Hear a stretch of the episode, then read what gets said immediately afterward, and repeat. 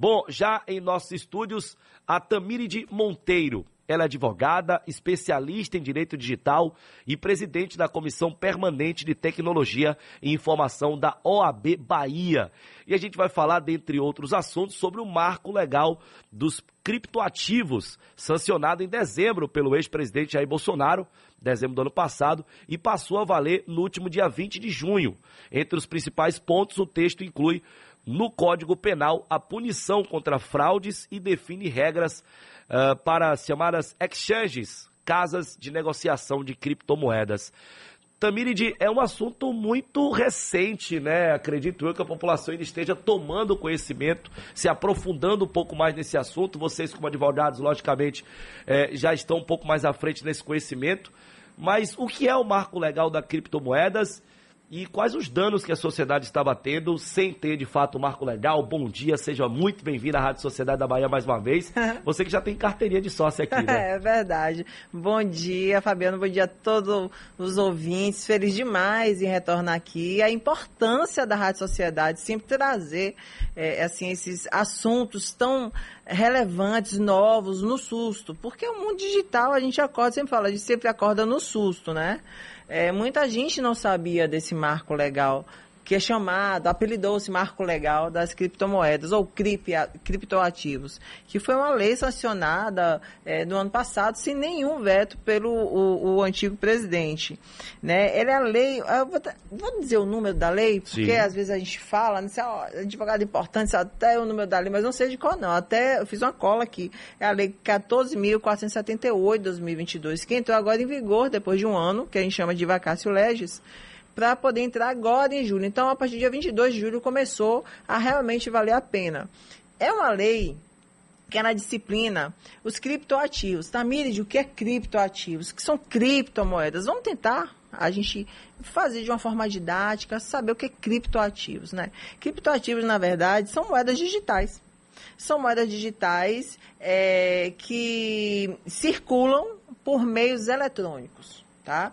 Vamos pensar de uma forma bastante didática. Eu gosto de ser muito didática para que a informação chegue no ouvinte de uma forma que ele possa pensar, sair fora da caixinha e pensar como diz meu amigo promotor Paturi, pensar digital. Se lembra que as pessoas fazem aquelas caixinhas de dinheiro, olha, todo Sim. mês eu vou botar o dinheiro, pense de uma forma grosseira dessa maneira. Então, os criptoativos é praticamente quase parecido com isso. As pessoas, elas compram esses criptoativos numa cadeia de custódia. O que é cadeia de custódia? Custódia é um monte de computador, eles compram essas moedas de criptoativos, eles investem ali, são moedas que você não vê. Não é como o Pix, que você Sim. não vê né? São moedas digitais, são moedas digitais, onde o governo não tinha nenhum tipo de ingerência né? Não, é, é extraterritorialidade, quer dizer, você pode comprar criptoativos fora do país ou dentro do país. Tava uma bagunça, né? Ah, tava. E eu acho assim, que sempre vai estar disciplinando. Eu estava conversando com a minha amiga, que era da, também da área de tecnologia e bacharel, e ela fala assim, olha, eu acho que essas leis sobre é, é, tecnologia digital, alguma coisa assim, assim, olha, olha, daqui a seis meses a gente revê essa lei. Porque eu acho que a lei já chegou um pouco tarde, como sempre. Né? É como diz Snowden. Snowden fala, olha, nós estamos há 500 anos do que vocês estão vivendo agora. Toda vez que ele fala que eu penso em tecnologia, eu penso que eu já estou há 500 anos atrasada. Hum. Mas a lei veio aí e a gente tem que colocar isso em pauta né? Apesar que eu acho que era um pouco falha em algumas coisas, mas eu acho que veio para dar um freio de arrumação, principalmente nas questões de fraude. Apesar então de necessidade de um aperfeiçoamento, a ideia do marco legal ela é positiva. Ah, eu acho que sim, eu acho que é um ponto de partida, sabe? Eu acho que ela deixou muita lacuna, ela faltou vetos, faltou um pouco mais de discussão, com pessoas técnicas da área, aquela coisa assim, olha, vamos fazer uma lei aqui, uma lei assim de alguns parágrafos para a gente começar a, a, dar o primeiro passo. Eu acho que a primeira coisa que eles fizeram foi isso. E a partir daí, realmente a gente vai começar a, depois disso, fazer as novas regulamentações. É perfeito. É, já existem, por isso talvez você já tenha colocado que a lei chega com certo atraso, pessoas que tomaram golpes gigantescos no Nossa. que diz respeito à compra e venda de criptomoedas. Na verdade, talvez nem fossem criptomoedas, né? A gente imagina que não sejam criptomoedas, né? As pessoas porque bandido eles têm uma arte sensacional, que eu falo da, da, sensacional não é uma coisa boa, não. Uma arte sensacional. O crime é organizado, é, né? É, a engenharia social é uma coisa é, espetacular. Então, eles formavam tipo um blockchain, porque essas criptomoedas elas são guardadas em blockchain. O que é blockchain, também? São cadeia de custódia, com vários computadores, onde não há manipulação humana, por exemplo, onde você compra as suas, suas criptomoedas, como Bitcoin, Sim. o Ethereum, por exemplo, que é um tipo de criptomoeda. Né? Eles vendiam um tipo de criptomoeda e você achava que você estava investindo naquilo ali. E, na verdade, ou era uma, um triângulo, ou era aquela caixinha, aquela caixinha que todo mundo bota. Se lembra que o pessoal podia todo mês, ó, vamos fazer uma caixinha aqui Sim. nos vizinhos? Fazia aquilo ali, o primeiro pegava e o terceiro, ó, vazava. É quase uma pirâmide. Exatamente, quase uma pirâmide. Então, é, muita gente foi pega nesse sentido, né? E aí precisava regulamentar e penalizar essas pessoas que faziam isso. A... Empresas que penalizam, né? A partir da regulamentação, o indivíduo que, sei lá, eu acabei de tomar um, para falar bem baiano mesmo, um é. quebrão, é. né? de compra de criptomoedas e preciso de um advogado para tentar reaver meus valores. Hoje é possível, através do marco legal, havia uma dificuldade maior. O que, que vocês, advogados, têm recebido em seus consultórios, né, em seus escritórios? É, olha só, é muito interessante essa, essa pergunta. Inclusive, eu tenho alguns clientes que foram vítimas de golpe ou que os bancos, os bankers, né? Os bancos, é, eles facilitavam, então eles não tinham a questão de segurança por exemplo, na hora que tem bancos sérios, tipo Binance, por exemplo, Sim. né? Eu já tive uma cliente que ela não sabe como alguém entrou na conta dela do e-mail registrado, pegou a senha, tudo, foi lá e tirou as criptomoedas todas que ela comprou. Roubou, limpou. Roubou, limpou e ela entrou com, em contato com a Binance, com o banco, com isso, aí não, não pode fazer nada porque você cedeu assim, ela não cedi. O que é que acontece? Essas pessoas, o maior crime digital, eu vou dizer, hoje, no mundo, chama-se roubo de dados. Sim. Né? A pega de dados, essas minerações de dados. Então ele pode ter pega uma porta lógica, uma... Isso tem sido muito comum, né? Nossa senhora, e como? Seus dados estão todos para ser vendidos. Não existe, então, a fragilidade no argumento do banco de que, ah, você cedeu a senha para alguém, se existe hoje esses bancos de dados que estão aí sendo vendidos, inclusive, nas internets da vida. Mas esses bancos, eles têm condição física e lógica de buscar quem foi que fez isso. Né? Então a gente precisava de uma pressão de lei para que a gente pudesse acionar essas empresas jurídicas, essas empresas que detêm essas criptomoedas, olha, você é responsável pela questão de segurança. Sem o marco legal isso não era possível. Era, mas com muita dificuldade. Muita dificuldade. Primeiro, porque não tinha. Segundo, a gente, o advogado é que faz a tese, né? O juiz acata a tese. O juiz não faz tese. Sim. A gente é que faz a tese e a gente mostra o juiz a causa e o que, que acontecia. O juiz não sabia o que fazer. Agora a gente tem um, um instrumento, por exemplo, que a gente pode desenvolver. Dizer, olha, ó, Banco X, minha, minha criptomoeda saiu daqui, você vê que não foi pelo meu, meu protocolo, não, vê, não foi do meu computador e eu quero saber quem é o fluxo ou quem foram os logs, quem foi, quem logou aqui, aonde foi, e eu quero que você corra atrás, eu quero que você me devolva, porque eu também estou pagando pela segurança. Coisa que o marco que é civil da criptomoeda trouxe para isso. Então hoje né, há uma possibilidade maior desse cidadão que tomou um prejuízo através de compra e venda de criptomoeda reaver os seus valores. Sim, mesmo porque até esse marco ele, é muito interessante que esse marco ele também trata também de, de direito do consumidor, né? Hoje se você abrir uma, uma conta digital, eu não estou fazendo propaganda aqui, gente, pelo amor de Deus, eu não ganho nada com isso. Por exemplo, você entra na Nubank, na, na Mercado Pago, fala, ó, compre as criptomoedas aqui e etc e tal. Você pode comprar criptomoeda ali, você pode pagar suas contas com criptomoedas, por exemplo. Então ele também protege também a, a compra. A partir daquele momento a instituição está se comprometendo? Exatamente. Agora tem um porém. A lei ela foi falha, no sentido em que ela fala assim, olha, após a promulgação, após entrar é, é, é em vigor essa lei, o poder executivo ela vai regulamentar quem são os criptoativos. Então, eu acho que ali faltou um pouco mais de detalhe, entende? Um pouco mais de detalhe em relação a isso. Mas é o tipo de coisa. A melhor coisa foi o primeiro passo.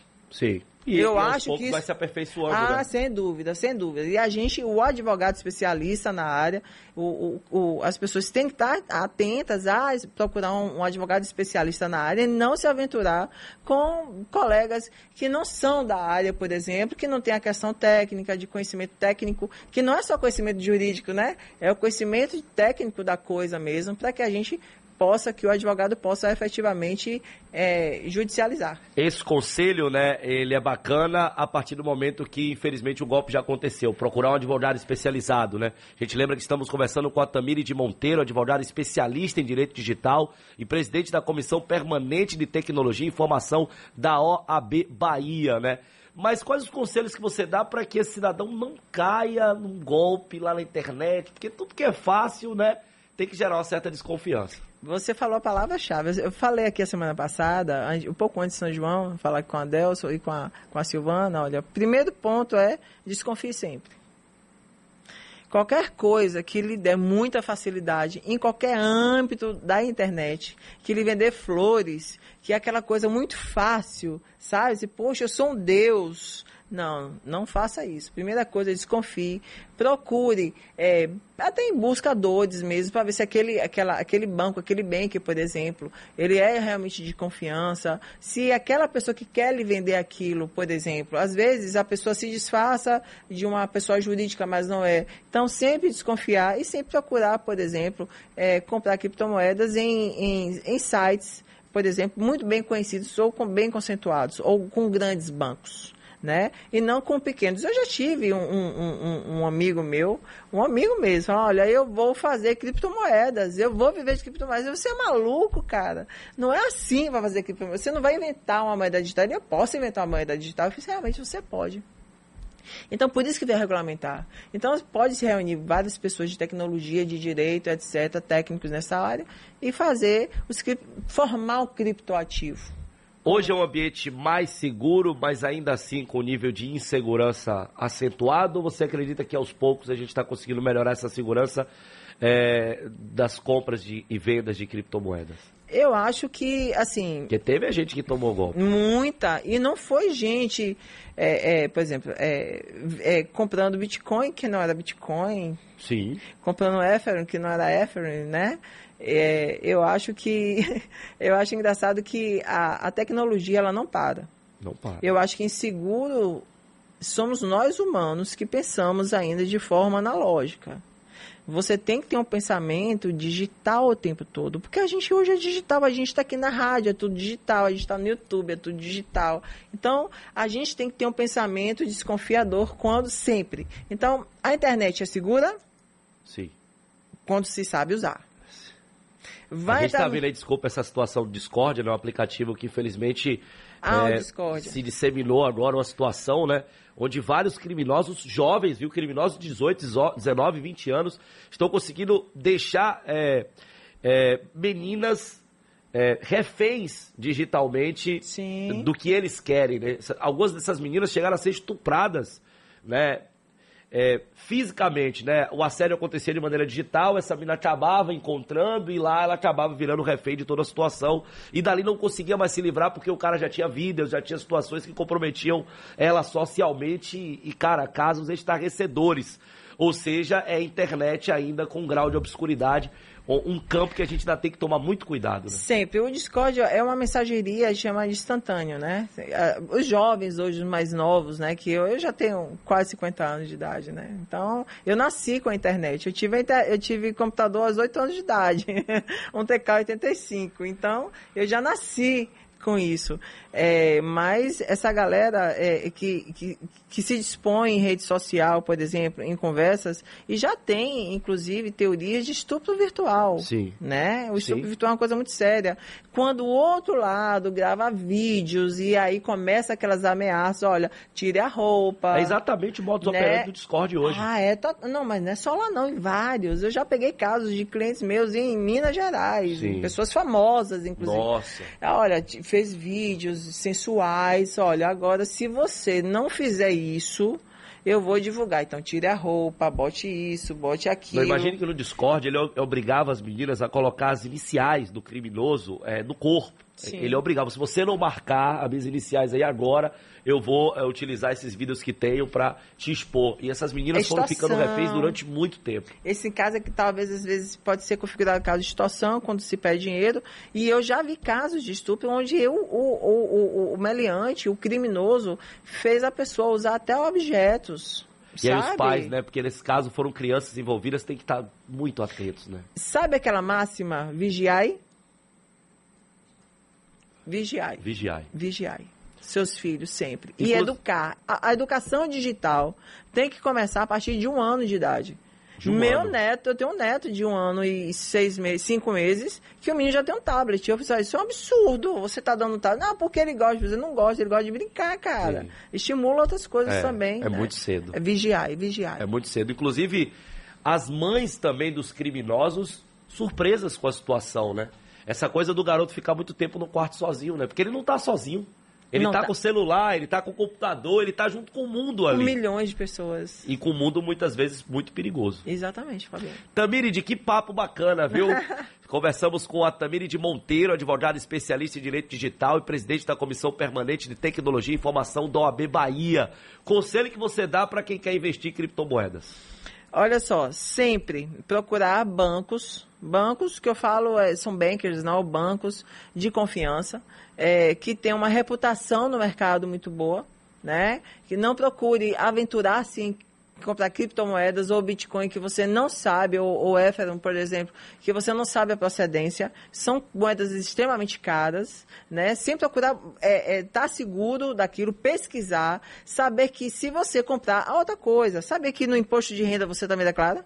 Consegue declarar? Tem que declarar. Se você comprar mais 5 mil reais. Ah, tem que declarar. Tem que declarar. Se você compra criptomoeda, olha só, depois de gente teve aí, mas para do ano tem, viu? Então, já passou, mas para do ano vai ter que, se você compra mais 5 mil reais de criptomoeda, você vai ter que declarar no imposto de renda. E se você, por exemplo, ganhar, lucrar acima de 35 mil, negão você paga imposto. Tem que declarar. Então, assim, criptomoeda é uma moeda que está em todo o território nacional. Todo mundo que investir aqui no Brasil, ela vai estar tá sendo vigiada pelo Banco Central? Vai. Se você comprar e tiver lucro, vai ter que declarar.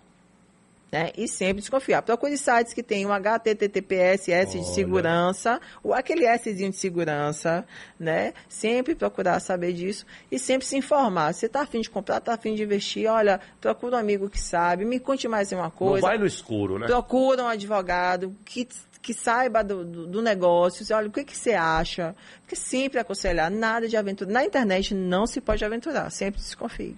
Tamiride, beijo grande e obrigado por mais uma participação aqui na nossa programação da Rádio Sociedade. Eu que fico feliz, estou aqui sempre que me chamar. Eu acho importantíssima a Rádio Sociedade ter esse canal de comunicação, porque a vida da gente é digital. A gente está aqui se falando pessoalmente, mas digitalmente a gente está falando aí por Brasil inteiro, sociedade é sucesso. Sensacional, muito obrigado. Tá aí a Tamiri de Monteiro, advogada especialista em direito digital e presidente da Comissão Permanente de Tecnologia e Informação da OAB Bahia, começou ao vivo com a gente aqui no Sociedade Urgente.